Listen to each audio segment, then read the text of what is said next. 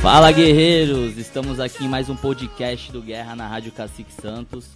É, como eu sempre falo aí, a ideia desse podcast é trazer o empreendedorismo raiz aí pra galera, trazer a verdade nua e crua, para vocês saberem que é possível, mas tem obstáculos aí para vocês enfrentarem, né? A gente tá junto aqui toda quinta-feira, das 18 às 19, sempre com um entrevistado diferente aqui, só pessoas brabas aí do empreendedorismo. Quem tá vendo do YouTube aí, já se inscreve no canal, curte, deixa um comentário aí. Quem tiver na live já sai compartilhando pros amigos aí, mandem perguntas aí que a galera aqui da produção vai estar tá acompanhando e passando pra gente. E hoje a gente está aqui com o Guilherme Caroglan, que é um grande empresário da Baixada Santista aí, dono da rede de restaurante japonês Seu Miyagi. E ele vai contar um pouquinho aí da, da trajetória dele. Seja bem-vindo, Gui. Valeu, João. Obrigado aí Obrigado. convite. Que isso, um prazer. Boa noite a todos que estão escutando aí a gente. Vamos ver o que a gente consegue passar pra rapaziada aí. Vamos lá, encorajar essa galera aí. Como que tu começou, mano? Como que... O que que você fazia? O que que você já fez até chegar aí a... Vamos lá. Eu, eu fiz faculdade de gastronomia e após a faculdade fui trabalhar em São Paulo durante um ano. E surgiu a oportunidade da gente adquirir um restaurante que já estava em funcionamento em O Santos. que que tu fazia em São Paulo lá? Em São Paulo eu trabalhava na IHG, uma rede de hotéis. Ah. Trabalhava na parte de reservas. Ah, É, nada a ver com a faculdade de gastronomia que eu tinha acabado de, de cursar. Já trabalhei em hotel também, era recepcionista ali do Atlântico Inn. É, eu fazia a parte de Ah, reservas ali, setor de reservas, né? É, mais atendimento por telefone e tal. E eu não me adaptei muito a, a São Paulo, né, cara? Eu sofri um acidente eh, de moto indo pro trabalho um dia e aquilo me deu uma desanimada. Eu fiquei três meses em casa, tal. E falei que botei na minha cabeça que eu queria voltar para Santos, né? Aham. E bem assim, acabou casando essa oportunidade. Ah, meu pai recebeu uma ligação de um amigo falando que tinha um restaurante e tal, que não tava dando certo, queria queria passar pra frente e foi bem quando eu tava retornando pra Santos e tudo, meio coisa de destino, sabe? Aham. É, Tinha quantos anos nessa época? Eu iniciei com 21. Hoje tu tem quanto? Tô com 28 pra 29, né? Eu tô Ah, aí desde a primeira unidade, a gente tá desde 2012 Caralho, com, com o primeiro com o primeiro seu Miyagi, lá na- no bairro da Pompeia. E foi foi tudo meio que casado assim, Aham. né? Ahn, eu sempre, minha mãe sempre falava que eu queria ter restaurantes, né? Mas nunca pensei que seria culinária japonesa, até porque é um é um ramo bem difícil, né? Bem específico, Bem né? Tem que ter um específico. cuidado muito Hum. grande, né? Um cuidado, um acompanhamento e um controle, né? É muito grande. Então tu já Mas- tinha uma ideia assim ou tua mãe que falava que, ah, vai ter um... Tem... Tem Não, ela, fa- ela, fa- ela conta que eu sempre falei. Ah, eu sempre gostei de ir nos restaurantes falar que eu queria ter um restaurante, né? Isso tu já era formado culinário? Não, não, isso lá antes da adolescência, lá na... Não, mas digo, quando, deu, a- quando surgiu a oportunidade do restaurante, tu já tava Ah, formado. sim. Já tava, e mas trabalhando fora do ramo, né? Que nem eu te expliquei, mas já tinha feito a, a faculdade de gastronomia e ali eu tinha me identificado bastante, né? Aham. Mas não surgiram oportunidades pra área, eu acabei indo pra São Paulo. Mais ou menos assim que começou. E aí teve essa oportunidade do restaurante e foi oferecido pro teu pai. Ele que tomou a frente de tomar a decisão de pegar ou foi tu que chegou e... Não, vamos lá que eu vou assumir a bronca. é, ele me, ele me, me chamou pra uma conversa, né? E tomei a decisão de que eu ia encarar o desafio, com certeza. É, era, eu vi aquilo e eu vejo até hoje como a oportunidade da, da minha vida, né? O, eu falo pra todo mundo isso, quem já escutou algum, alguma palestra minha por aí, eu sempre falo que é, o meu maior medo era decepcionar o meu pai, né? Uhum. Então, a partir daquele momento, ah, na época eu tive que contar com mais dois amigos para a gente poder eh, adquirir o restaurante todo, que é o Fábio, eh, o meu primeiro sócio, que está comigo até hoje, em todas as unidades, eh, e o Carlos, que depois de uns dois anos ele acabou indo tomar conta da empresa do pai e, vendeu a parte dele. vendeu a parte dele pra gente. É, e, e aí a partir daí vocês começaram então essa empreitada. Como, quais, quais foram as dificuldades aí que vocês não esperavam enfrentar? Que nem tu falou que não queria decepcionar teu pai. Mas imagino que pô, a gente que é empresário, tá no ramo aí, vê que cada, cada quando tu resolve um problema, tem outro problema para tu resolver. É Quais foram os maiores problemas que tu enfrentou no começo? O que que tu... É, foi muito engraçado, né?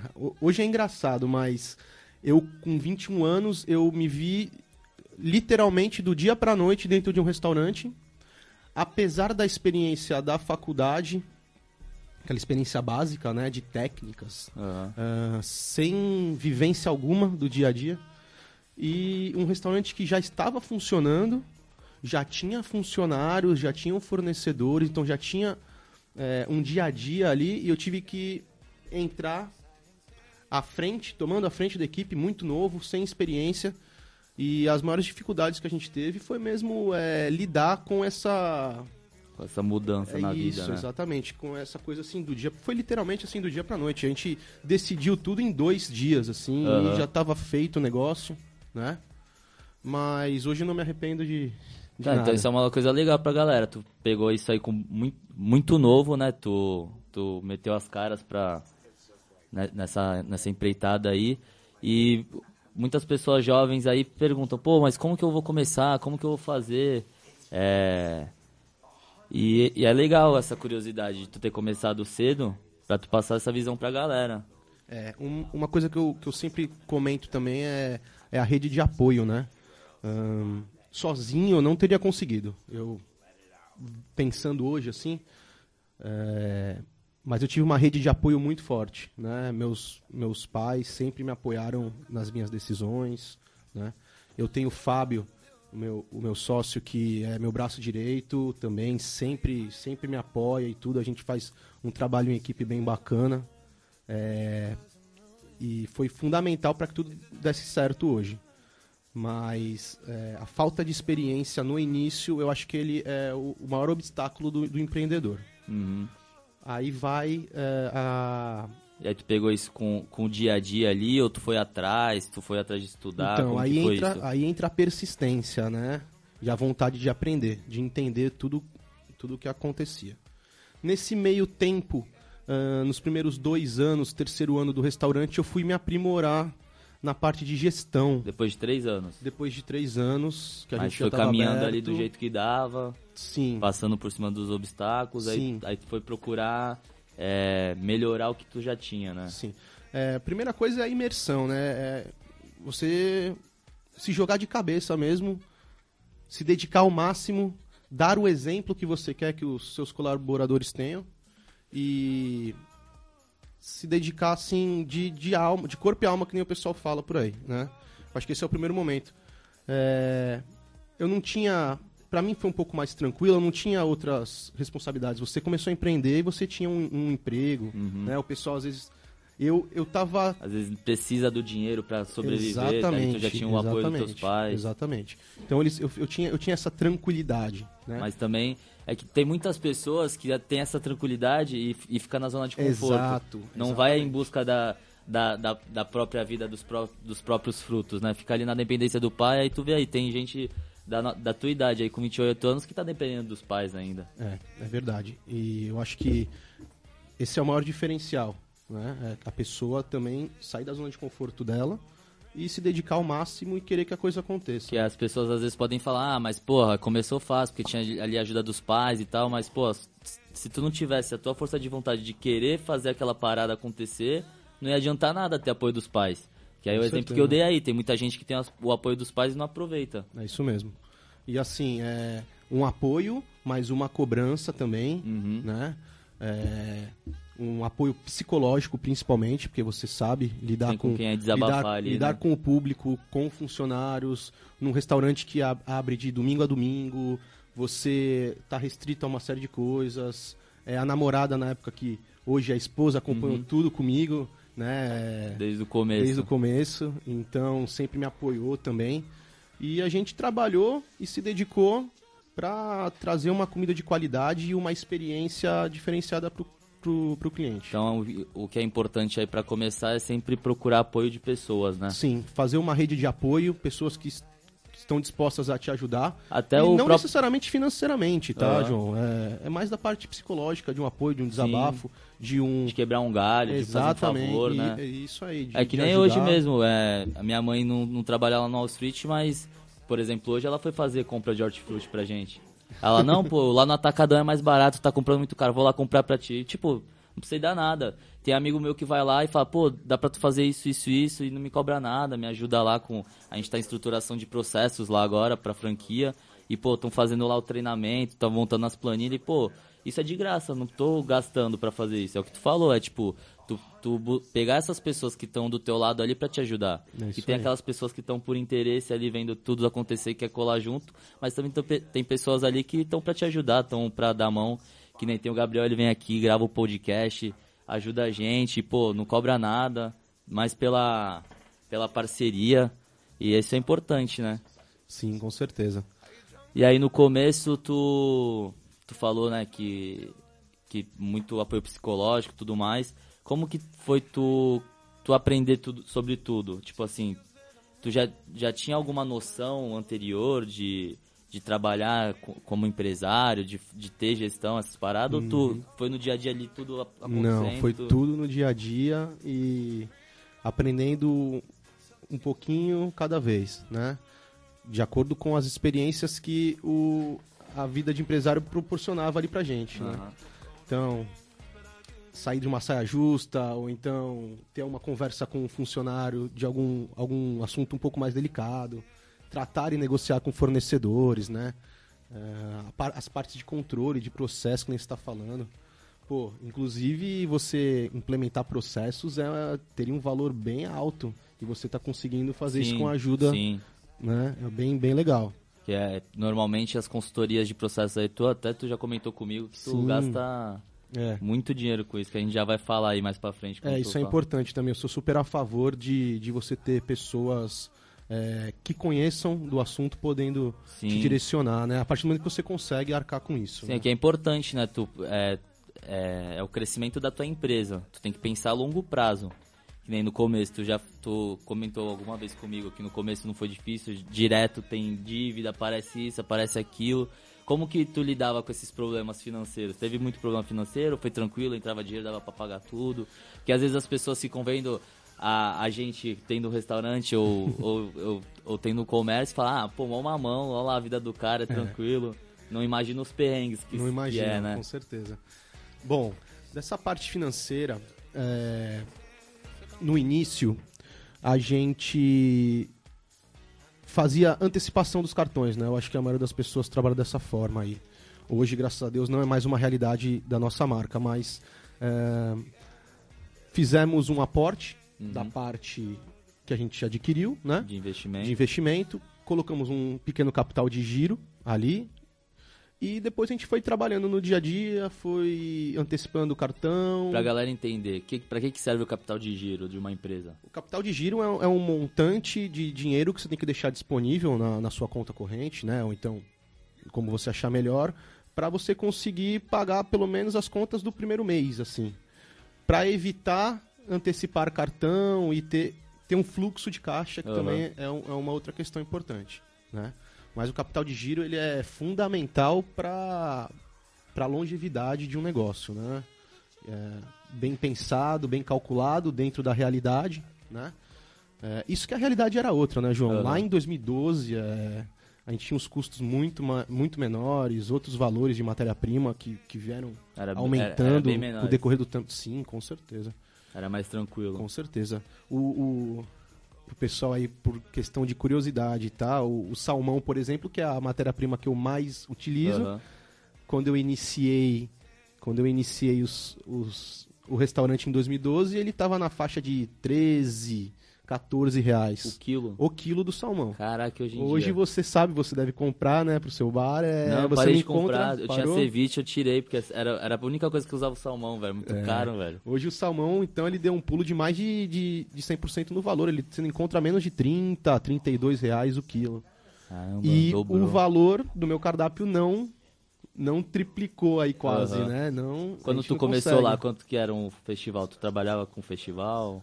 Como que sim, era? sim. A casa, a casa já, já trabalhava com o festival, mas numa proporção bem menor do que o alacarte. Hoje não é nossa realidade essa, né? Mas se não me falha a memória, começamos lá com R$ 49,90 o valor do festival, Uhum. lá no início. E como que tu definiu esse valor? Qual, qual foi a base de cálculo? Então, num primeiro momento, era o cardápio Que que, o cara- estava vigente já Aham. na casa. Depois eu fui colocar as, eh, as técnicas da faculdade em prática, né? Aham. Ficha técnica, Sim, controle é de estoque, custo de, de CMV e tudo. Eh, mas mesmo assim, já adiantando uma pergunta lá de mais pra frente, é muito complicado você estipular muito complicado não, desculpa. Na verdade é impossível você virar pra mim e perguntar quanto, qual é o custo do teu festival Porque você de- poder cobrar o de- valor X. Varia de cliente para cliente. Exatamente, varia de acordo com o Às vezes tu toma um consumo. prejuízo com o cliente, É. com outros tu ganha, porque tem gente que ó, ligou o ventilador, que aqui tá calor, velho. Meu Deus do céu. Mas é. É, eu já tinha deixado ligado, agora resolveu ligar.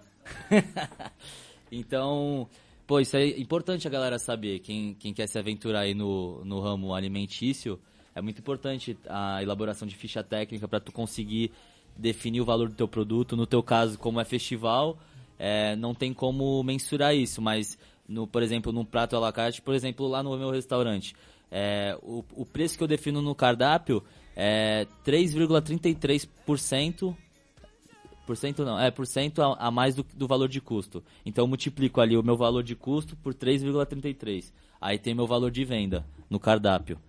É, e é assim que, tu, que nós lá do, do Wall Street definimos nosso, nosso valor de, de venda. E aí então no começo tu não tinha uma base e até Não hoje tu tinha. não consegue mensurar Hoje isso. a gente, hoje depois da implantação do sistema, né?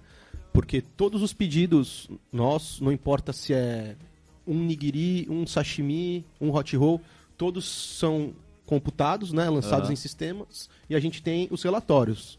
Então hoje a gente consegue estipular na média, A média, tem né? uma média. por uma média. Mas é, existem casos e casos que acabam saindo da média. Uhum. né?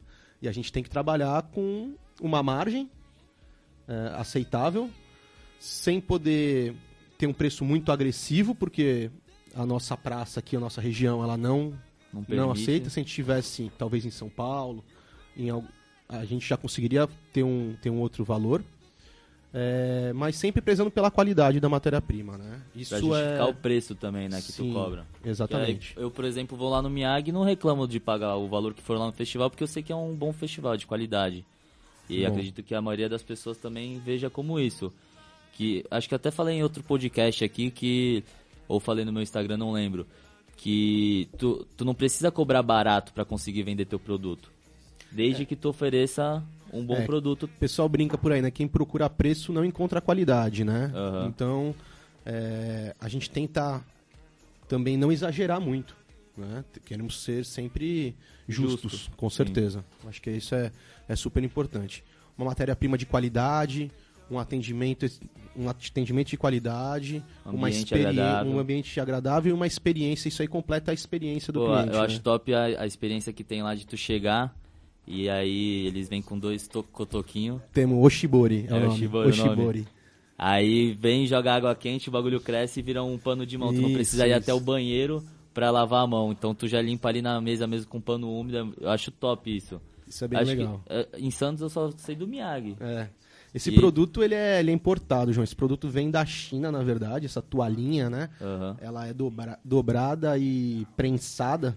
Sim. E com o contato da água ela acaba Ela expandindo e você desenrola a toalhinha, né? Quem não conhece, em qualquer um dos restaurantes lá pode ter essa experiência bem legal. Pô, mesmo, isso é legal, diferente. porque é uma experiência, que nem tu falou, ter uma experiência agradável, é ser bem atendido, ter um produto de qualidade. Pô, tu entra lá no teu restaurante, por exemplo, se o Gabriel conseguir aí colocar umas imagens, é, tu entra lá no restaurante, pô, parede é, pintada, é mó, mó clima mesmo. A gente tem toda uma identidade visual, né?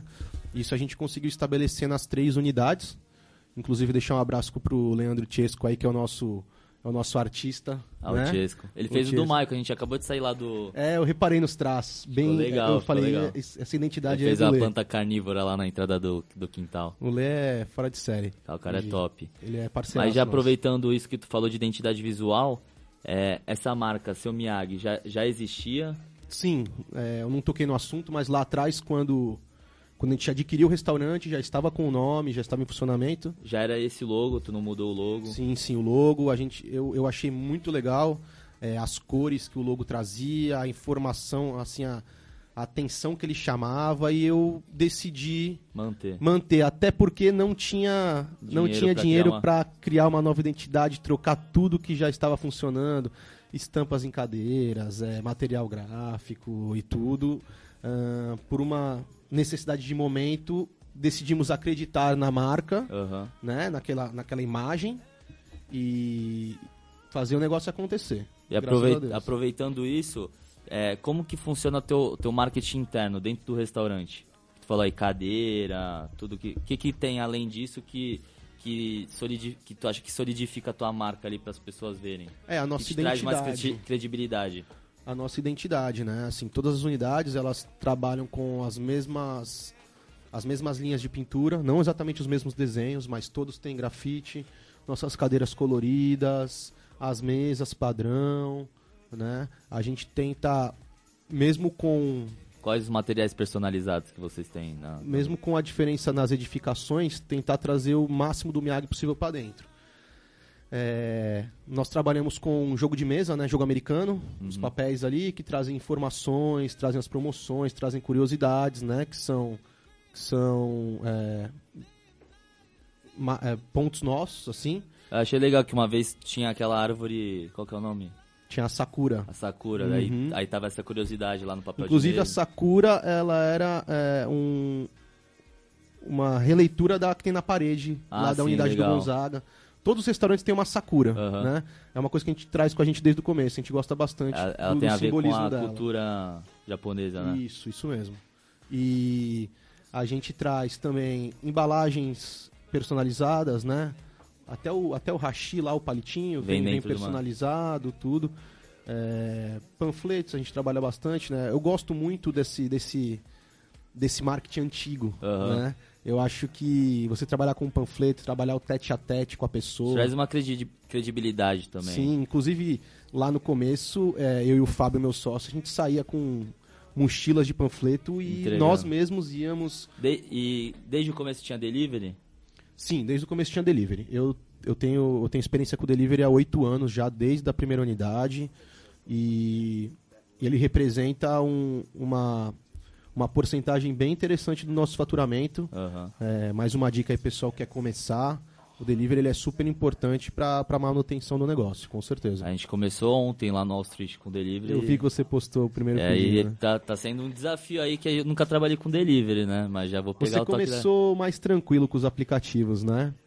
N- Começou não. com o iFood. É, com o ontem. iFood, com o iFood. Tu não tinha iFood. Não, não. Era telefone. É, inclusive a gente tava falando é de verdade, marketing, o, né? o iFood não tem muito tempo, né? Não, e assim, nem tanto esse negócio de Instagram, de, de, de marketing digital, É mesmo, né? pô, é legal pra galera saber. Como que era É. o marketing lá atrás? O marketing começou com o Facebook, E na tipo, verdade. ah, legal, porque tipo, tu já começou com a tua marca já, uma marca construída, consolidada, que é um logo. O que, que é importante? A pessoa ter um logo, uma identidade visual legal, Isso. as cores do logo. Foram feitas muitas alterações no decorrer do tempo, mas sim, chegamos lá com uma coisa já já pronta.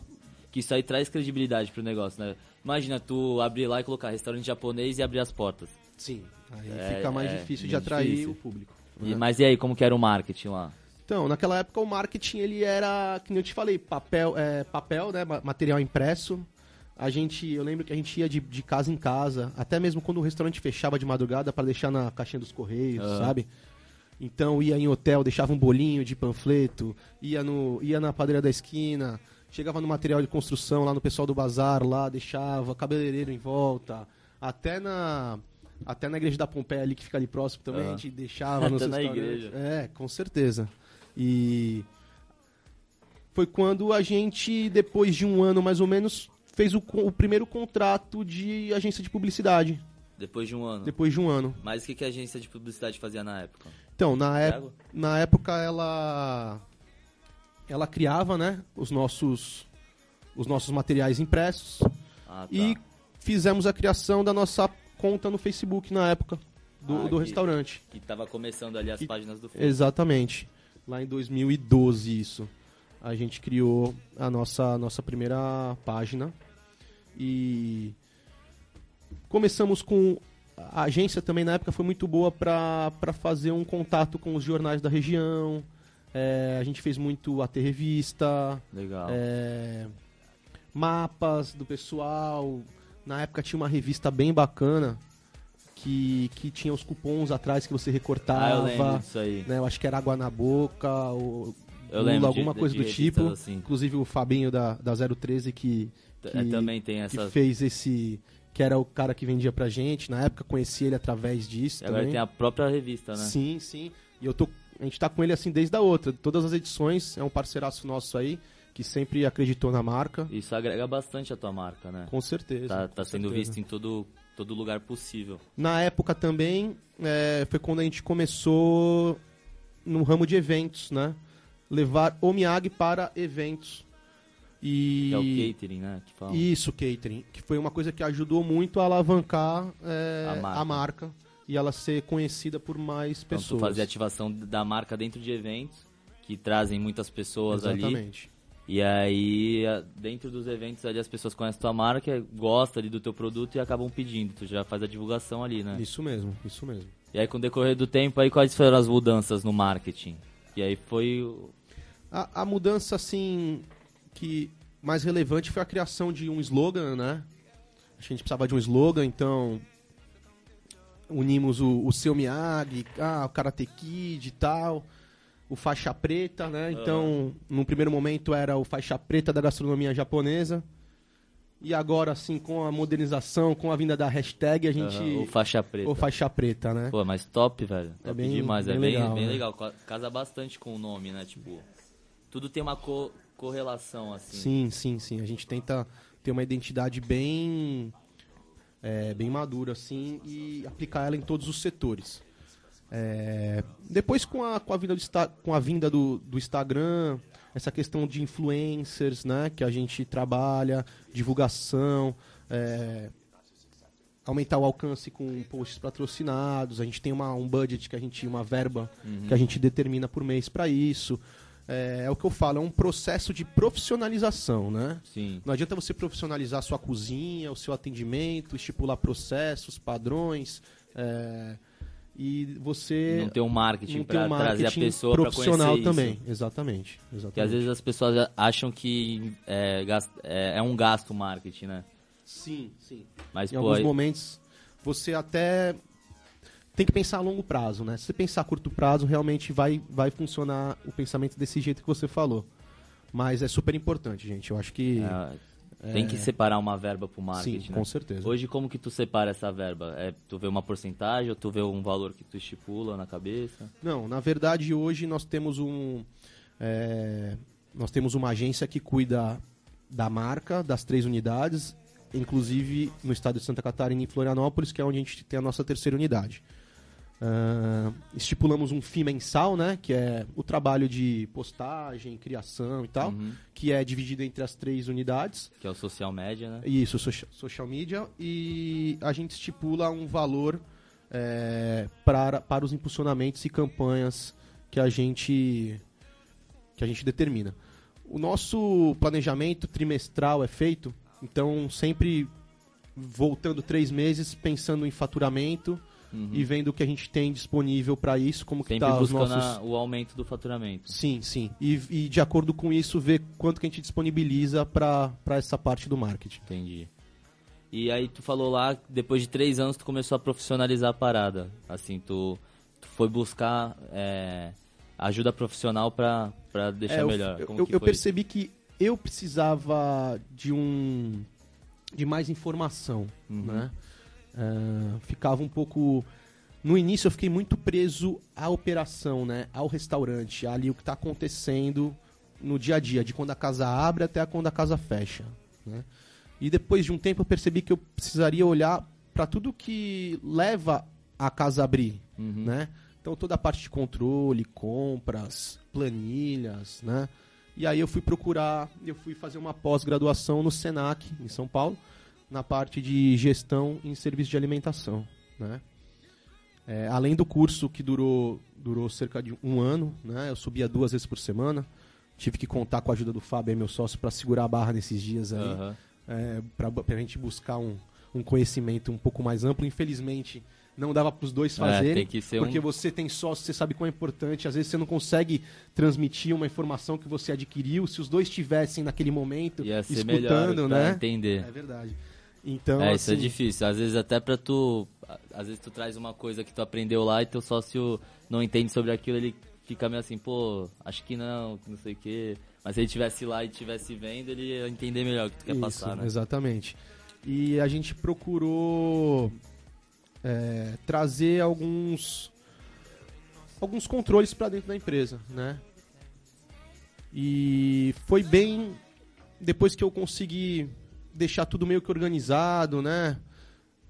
No meio disso, muita obra, né, João? Assim, o restaurante que nem a gente pegou, reformando. sempre fazendo alguma coisa, sempre tinha alguma coisa para mexer, né? Sempre gastando. Sempre, é impressionante.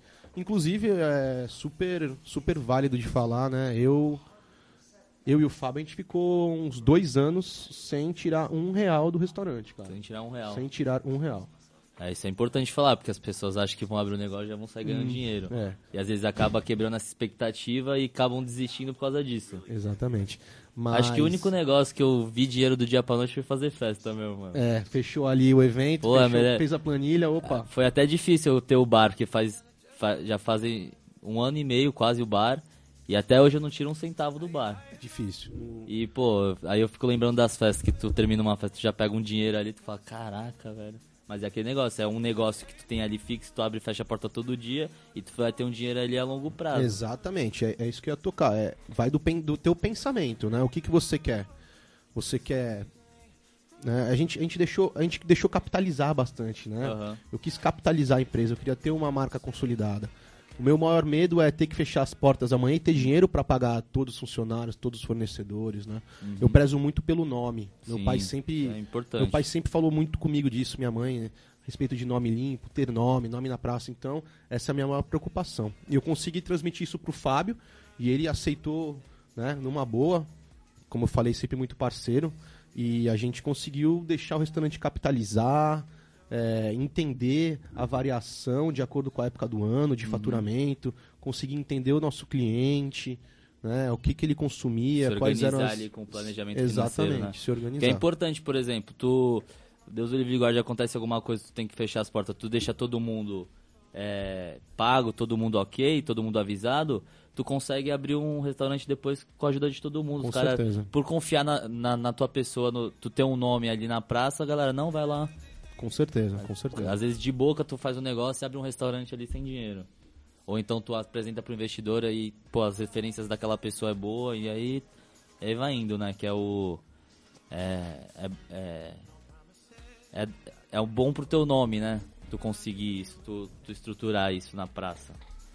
E aí, com três anos tu começou a. a profissionalizar a parada. E, e depois disso, o que que veio? Qual, quais foram os, os fatores seguintes? Então, João. A sequência aí é, da- A sequência foi a implementação da nova unidade, né? Que eu não teria conseguido com o Fábio apenas. Sabe aquela história, é, eu gosto de comentar isso também. É, sabe assim, quando tu tá tomando teu banho ali, lavando tua cabeça, tal, pensando, aqueles teus pensamentos, e eu falava assim, caramba, quando alguém vai. Quando alguém vai acreditar na minha marca, quando alguém vai ver um potencial, né? Aham. Porque você sabe, o- os custos são muito altos, né? A gente acaba tendo uma margem pequena, no início um faturamento baixo. E eu, eu queria é, alçar grandes voos, né? Eu, eu Aham. sempre quis. É, uma rede de restaurantes, né? Eu botei isso na minha cabeça desde o início. E eu tomava, tomava meu banho ali, tal, pensando, pô, quando eu vai.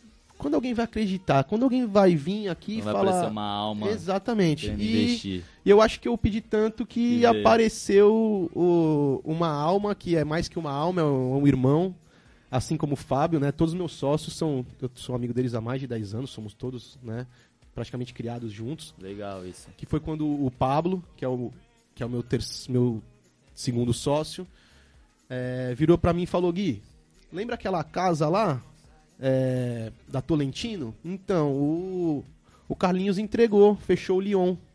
Vou deixar pra gente abrir um Miag lá. Aí eu fiquei assim, meio em estado de choque, assim, paralisado, né? Pô, uma casa na, Na Tolentino. na Tolentino, Que, com uma estrutura. hoje a Tolentino é a, é a rua dos bares de Santos, né? Isso, na verdade, é. é Tá até projeto até por lá, curiosidade. que é? Tu, que, tu que tá lá na rua, tu a sabe gente falar tá à melhor. frente lá, né? É, a Via Tolentino Filgueiras foi é, decretada por lei é, a primeira via gastronômica de, Santos, né? Ó, que legal. Ali em 400 metros de via a gente tem 17 estabelecimentos é, comerciais e acho que desses 17, 16 são do food service, né? E montamos uma comissão que está aí à frente aí com as autoridades e tudo, ah, levando os projetos e tudo que a gente gostaria que melhorasse ali para para deixar uma vida um, um ambiente mais agradável, uma vida noturna ali no Gonzaga, né? É, tipo um cartão postal, né, da, de Santos. Exatamente. Inclusive em Florianópolis é, existem muitas vias gastronômicas é, que você assim chegando na cidade você já consegue identificar pelas placas Aham. e tudo. O, o, é, o governo dá bastante apoio. E aí de é isso que a gente está buscando aqui Legal. em Santos, um pouco mais de apoio da prefeitura e Legal. tal nas conversas. Como você citou, a partir do dia 2 de março vai começar a reforma lá na, na Tolentino. Falaram que o projeto lá tá top, vai Ficou ter bem legal. iluminação. Ficou bem bacana. Fica legal. Vão ter uma- umas praças assim, um, não sei como que eles chamam, uns, não são os parklets, mas vão ter locais onde o pessoal vai poder sentar. Ah, legal. tal. Vão dar uma, uma ampliada nas calçadas, uma reformada em tudo, vão aterrar alguns fios. Ficou top. E nós estamos buscando aí algumas parcerias para viabilizar um, um portal ali da via, alguma Tipo identidade. alguma parada assim. Isso, no primeiro momento mais coisas físicas ali, ah, né? sim, legal. E depois alguma coisa mais voltada pra, pra tecnologia. Pô, aí. da hora. E aí o Pablo chegou em tu e falou que ia deixar o Lion lá pra onde era o Lion. entregaram, é. E que ele tinha negociado e tal, e tinha ficado toda a estrutura, né? Aham. Depois eu vim saber que o antigo dono tinha gastado mais de um milhão e meio Só pra só montar. na parte de estrutura. Então, assim, a gente pegou um restaurante já todo montado, com sistema de exaustão, que tu sabe o quão, quão, quão caro é, todos ar-condicionados. é, só tivemos que trazer a identidade, que A foi o desafio, ali. né? Porque foi a primeira, primeira vez que a gente estava montando um novo restaurante. Aham. Trouxemos a identidade do Miyagi, trouxemos a, o padrão de, de, de imobiliário e tudo. Tudo e- aproveitando a estrutura que já tinha lá. né? Exatamente. O que fez a gente economizar bastante nesse caso. Foi um. Foi uma oportunidade assim que eu sou extremamente agradecido ao Pablo e a todos que, que fizeram isso acontecer. E como que é ter sócios assim? é? Muitas pessoas assim como você começam com, com, com amigos, né? Aí a, a empreender ali. Como que é? Como que é isso? Mistura amizade? É, Porque às vezes tem discussão aí, sei lá, como que é isso aí? Tem sim. Muita. É, Sociedade é um casamento, né? Acho que você já escutou isso também. É. Sociedade é um casamento. é, E é uma coisa que, cara, tem que ter muita comunicação. Né? O, o Fábio, é, a gente sempre teve junto em todos os momentos do dia a dia. Sempre foi meu braço direito, sempre, sempre teve junto comigo em todos os momentos. E o que implica um pouco mais no, no- em alguns desafetos em algum momento, né? Aham. Mas acontecem discussões, acontecem brigas, acontecem é, coisas normais de um casamento. Normal, aí, né? O que não né? pode é perder o respeito, Com né? certeza, né? É, São E- brigas ali de conflitos de interesses ali, ó, cada um tem uma forma de pensar, mas sempre Sim. respeitando o outro pra manter. Mas é, nada que depois um desculpa, um explicar o porquê, um arrependimento, vem aqui, tal, vamos junto, a gente vai conseguir, né? Não, não, não resolva. Eu as pessoas que... têm que entender, né, que, a- que todos nós temos dias e dias, né? Sim, com certeza. Às vezes tu tá num mau dia, às vezes a pessoa tá num mau dia e tem que saber lidar com isso. Eu também não sou um dos mais é, amigáveis, assim. Deve ser né? difícil ser teu sócio. É meio difícil mesmo, mas é uma coisa que eu venho trabalhando também, isso em mim, né? Aham, A gente tem que sempre melhorar. Com certeza. E o Pablo chegou também num momento importante porque eu deixei bem claro pra ele, falei, Pablo, fala uma coisa, cara, nós vamos investir aqui, você vai ser investidor, você quer trabalhar, você quer vestir essa camisa, você quer entender o que, que o Miyagi é, o que, que ele representa na minha vida, na vida do Fábio. É, eu preciso saber é, qual que é o seu interesse mesmo. Porque tu tava abrindo ali pra uma pessoa entrar Exato. numa coisa que já é sua, né? Exatamente. É, e o Pablo, desde o primeiro momento, falou: não, Gui, vamos pra cima, eu, eu quero trabalhar, eu quero, eu quero botar a mão na massa Vestir a mesmo. camisa. Vestir a camisa. E a gente entregou o, o que a gente prometeu, né? Dentro de um business plan de um ano, a gente entregou com três meses ali no Gonzaga.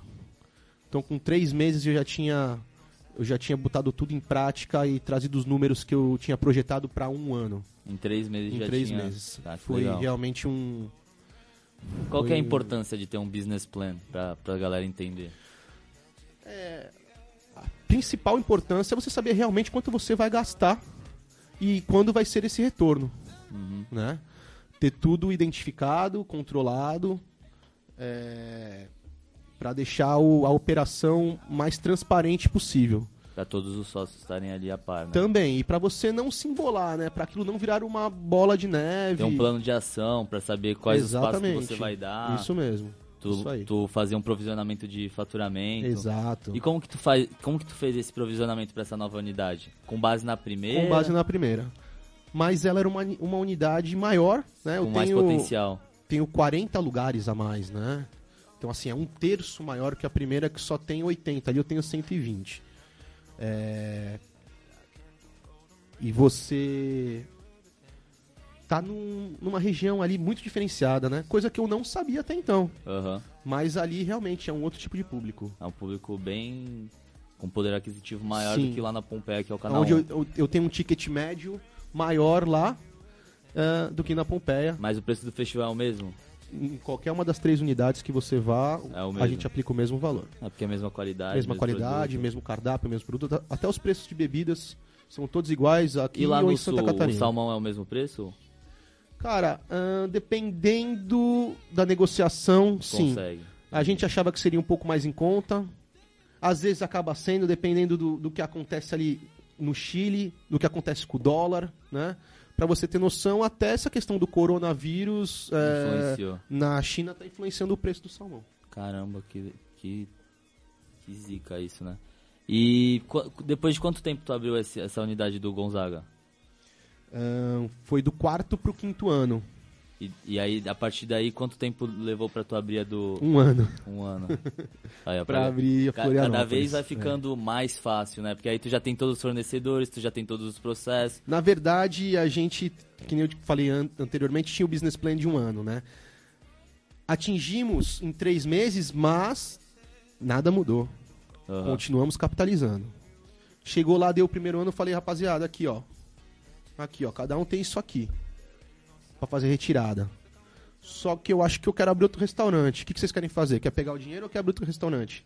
Ah, não, vou abrir outro. Vamos, vamos junto. Então, se um vai, vai todo mundo. Então, a gente pegou O dinheiro. o dinheiro e, em vez de botar no bolso e curtir, comprar carro importado, andar de jet ski, a gente foi Foi lá e abriu outro fazer mais uma loucura, empreender um pouco mais. Nossa, foi igual quando abri lá na Praia Grande, velho. Caraca, mano. Falei, pô, agora tá de boa aqui o bar, já dá pra.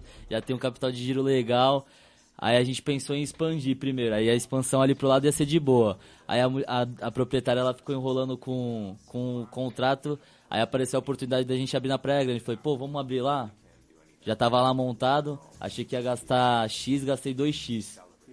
E aí no, no meio. Mesma coisa que aconteceu com a gente. No foi, meio né? da reforma lá da Praia Grande, Santos, a, é, a mulher liberou o contrato. Meu Deus do céu. Tô uma pindaíba ferrada lá, velho. Mas vale a pena, né? Tu ver assim, a longo prazo, tu tem que focar no longo prazo, velho. Porque aí tu, tu não fica tão deprimido. Sim, com certeza. É, a gente não comentou disso no começo, mas assim, é, eu nunca eu nunca levei o restaurante como hobby, né? Uhum. Restaurante pra muitos, velho. E é verdade, pra muitos aqui. Aqui em Santos em mesmo, Santos, velho. principalmente, é hobby. Então, o cara tem um, um trabalho, é É funcionário que eu acho que os público. caras veem em São Paulo muitas pessoas, uns caras que têm participações em muitos restaurantes e é tipo uma é uma mega potência São Paulo. Eles acham que em Santos vai ser Exatamente. a mesma parada, né, velho? E assim, eu, nu- eu nunca levei como hobby, né? Aquilo ali era o sustento, era o meu sustento, agora é o sustento da minha família, né? E, e a gente sempre lidou com muito profissionalismo, que eu te falei. Sempre pensando em profissionalizar cada vez mais. E Florianópolis veio aí com um desafio, além de uma nova unidade, de um terceiro estabelecimento, a questão da distância. Né? E mais um sócio, né? Que lá tem outro E sócio. mais um sócio. Foi quando apareceu o Murilo, que é o, é o nosso quarto sócio, que tem participação é, em Florianópolis. Inclusive, ele largou tudo aqui, família, amigos. Foi lá, cair de cabeça. Foi pra lá, hoje ele mora lá. E ele cuida da operação no dia a dia 100%, né? Ah, mais um amigo meu de mais de 10 anos, somos criados juntos. Nossos pais moram no mesmo prédio e tudo. E, e surgiu a oportunidade de, desse investimento aí por parte dele. E, os, e todos os outros sócios abraçaram e a gente foi. O desafio da distância, que nem eu estava falando, né? São 700, quase 800 quilômetros de distância. Aham, O que dificulta um pouco é, a nossa presença lá, sim. né? Mas tendo os controles, os processos, as fichas todas redondinhas, Tudo- é, é um pouco mais tranquilo de aplicar, né? Que aí tu passa, já, já tem ali o padrão, a pessoa só tem que seguir aquilo que já, Exatamente. já é, né? Não vou dizer que é 100%, não são mil maravilhas Aham. Não. Sempre tem erros, né? Porque Tem- tu tá lidando com pessoas e... Isso aí. E assim, é, a gente vem. a- esse último ano e meio de Florianópolis foi um ano de muito aprendizado. Coisas que eu não tinha passado Isso aqui. tu já tá oito anos no ramo Exatamente. e sempre tendo a gente aprender, né? nunca. A gente nunca acha que sabe tudo, né? Sempre E, tem uma coisa e nova. pra galera entender como é um quadro societário, como que é feita a divisão? É por aporte financeiro ou vocês têm outro tipo de, de, de acordo? É, no nosso caso, é, a gente fez um- uma matemática um pouco diferente, porque eu e o Fábio somos proprietários da marca, né? Entendi.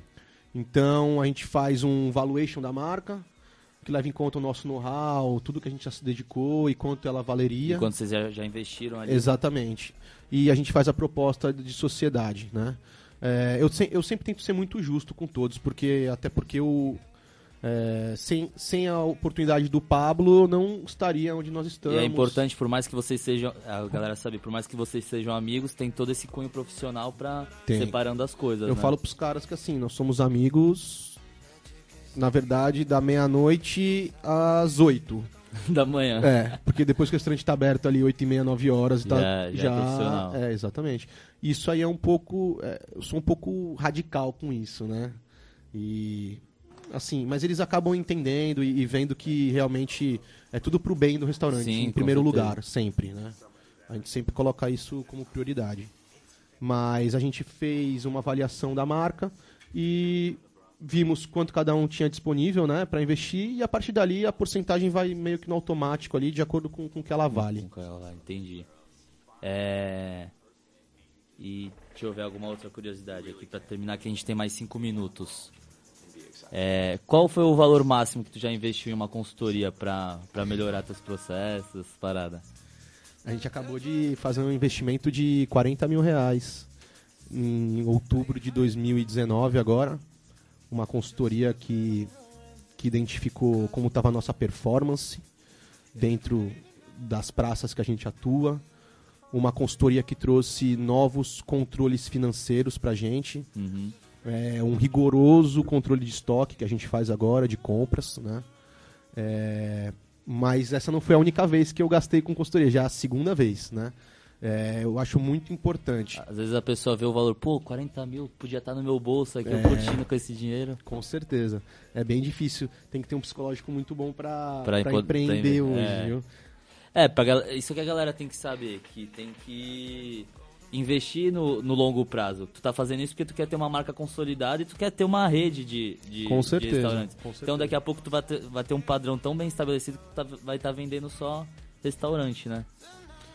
É, a ideia, Não é nunca, tua ideia, a ideia né? nunca foi essa, né? Até em relação, o pessoal fala muito de franquia do Miyagi e tal. Não, a ideia é ter restaurantes próprios, né? Entendi. porque a gente acaba se importando muito com, com a barriga ali atrás do balcão, com, com a necessidade do cliente, com o entender do que está acontecendo. né? Por isso que eu acho que o Pablo veio para agregar, operando Gonzaga. O Murilo, Murilo. foi uma peça muito importante para operar Florianópolis, porque são donos, estão ali com o olhar de dono, sabem que vai, Que- vai pesar no bolso dele no final do mês. Às vezes né? tem, o- tem gente que quer vir com investimento, mas não quer saber de trabalho, então. Exatamente, Por exatamente. isso a maioria dos, dos negócios aí fracassam. Hoje né? nós não Porque as temos. pessoas acham que ter um negócio é simplesmente achar que ser dono é não fazer nada. Quando é o contrário, né? É muito bem, bem contrário. Hoje nós não temos nenhum sócio investidor. Todos os sócios são operadores. Então todo mundo trabalha, inclusive tem um Prolabore, né? Aham. Que é super importante para a manutenção do dia a dia, independente do resultado Sim. né? que, que, a, que a empresa vai trazer. É, E eu ia falar uma coisa que eu acabei esquecendo agora, hein? Me deu um branco aqui. Mas é basicamente isso. Tá falando da estrutura. Então não tem gerente nas unidades, os gerentes Nós são temos os encarregados, encarregados, né? que são do geral. é, encarregados de setor, né? Então, encarregado do salão, os chefes de cozinha e de sushi bar, Uhum. que mais gerente nós não temos, porque sempre tem um de nós nas Lá, unidades, Entendi. cuidando por trás, em contato com alguém, né? É, hoje o financeiro, é, ele, a gente tem um escritório, né? Uma cozinha de pré-preparo, onde a gente distribui as coisas assim Como já tem bastante unidade, Exatamente, já dá já arcar com uma isso. cozinha dessa. É, inclusive, passamos por alguns problemas é, no departamento financeiro e eu resolvi que ia colocar isso entre família. Então, hoje, à frente está a minha mãe e a irmã do Fábio, dentro do escritório, para a gente ter um pouco mais de tranquilidade e Aham. poder focar no que realmente é ali, né? importante. Exatamente. Isso é super, é super válido. Legal. E uma mensagem aí que tu gostaria de deixar pra galera aí que tá começando, que quer, quer empreender, quer entrar nessa loucura aí. Que tu fala, vamos dizer assim, o que, tu- o que o Guilherme de hoje falaria pro Guilherme que tá começando lá atrás. É, para não desistir. Não desistir em nenhum momento. É, ser o exemplo, né? Ah, porque se você der o exemplo, a sua equipe vai, vai, vai ver isso em você e vai acabar absorvendo de uma outra forma, né? É, é ter o espírito de liderança ali, né? Sim. E tá preparado porque, que nem você falou, de um minuto pro outro aparece uma mensagem no celular, algum BO para resolver, e tem que ter um psicológico bem trabalhado, procurar também, né, que nem eu já pedi tua ajuda em relação a, a, a coach, né, com o Dr. Carlos lá na É época, verdade. porque é, foi uma época de bastante turbulência que eu precisava de alguns conselhos, isso é É super o que eu- eu- importante. isso aí que ele tá falando que eu falo sempre aí da terapia, né? É, é que é isso aí. importante aí pra tu ter um, manter um psicológico bem, bem firme. E, e aí pra finalizar é isso, então, pra galera acreditar, não desistir. É isso, gente. É aí mais ou menos a história de que a gente ah, tirou um restaurante de um faturamento de 80 mil reais no mês em 2012 para uma previsão de faturamento de 10 milhões no ano de 2020. Aí, ó. É mais De- ou menos De 1 milhão pra 10 milhões, 10 vezes mais. de 100 mil para 10 milhões, né? 100 mil no ano? No mês. Então, no Ah, primeiro tá. mês Oi- que a gente no primeiro mês que a gente assumiu o restaurante, tivemos um faturamento de 80 mil ali, né? Ah, entendi. E hoje, depois de oito anos com três unidades, em 2020, um faturamento previsto para 10 milhões no ano. No ano. No ano, com tudo. É isso aí, galera. Ficamos aqui em mais um podcast do Guerra. Quem tá aí no YouTube, curte o vídeo, compartilha com os amigos. E aqui ficamos com o Guilherme Caroglan, dono do Seu Miyagi Sushi. Valeu, gente. Obrigado. Até a Valeu, próxima. tamo galera. junto. Valeu.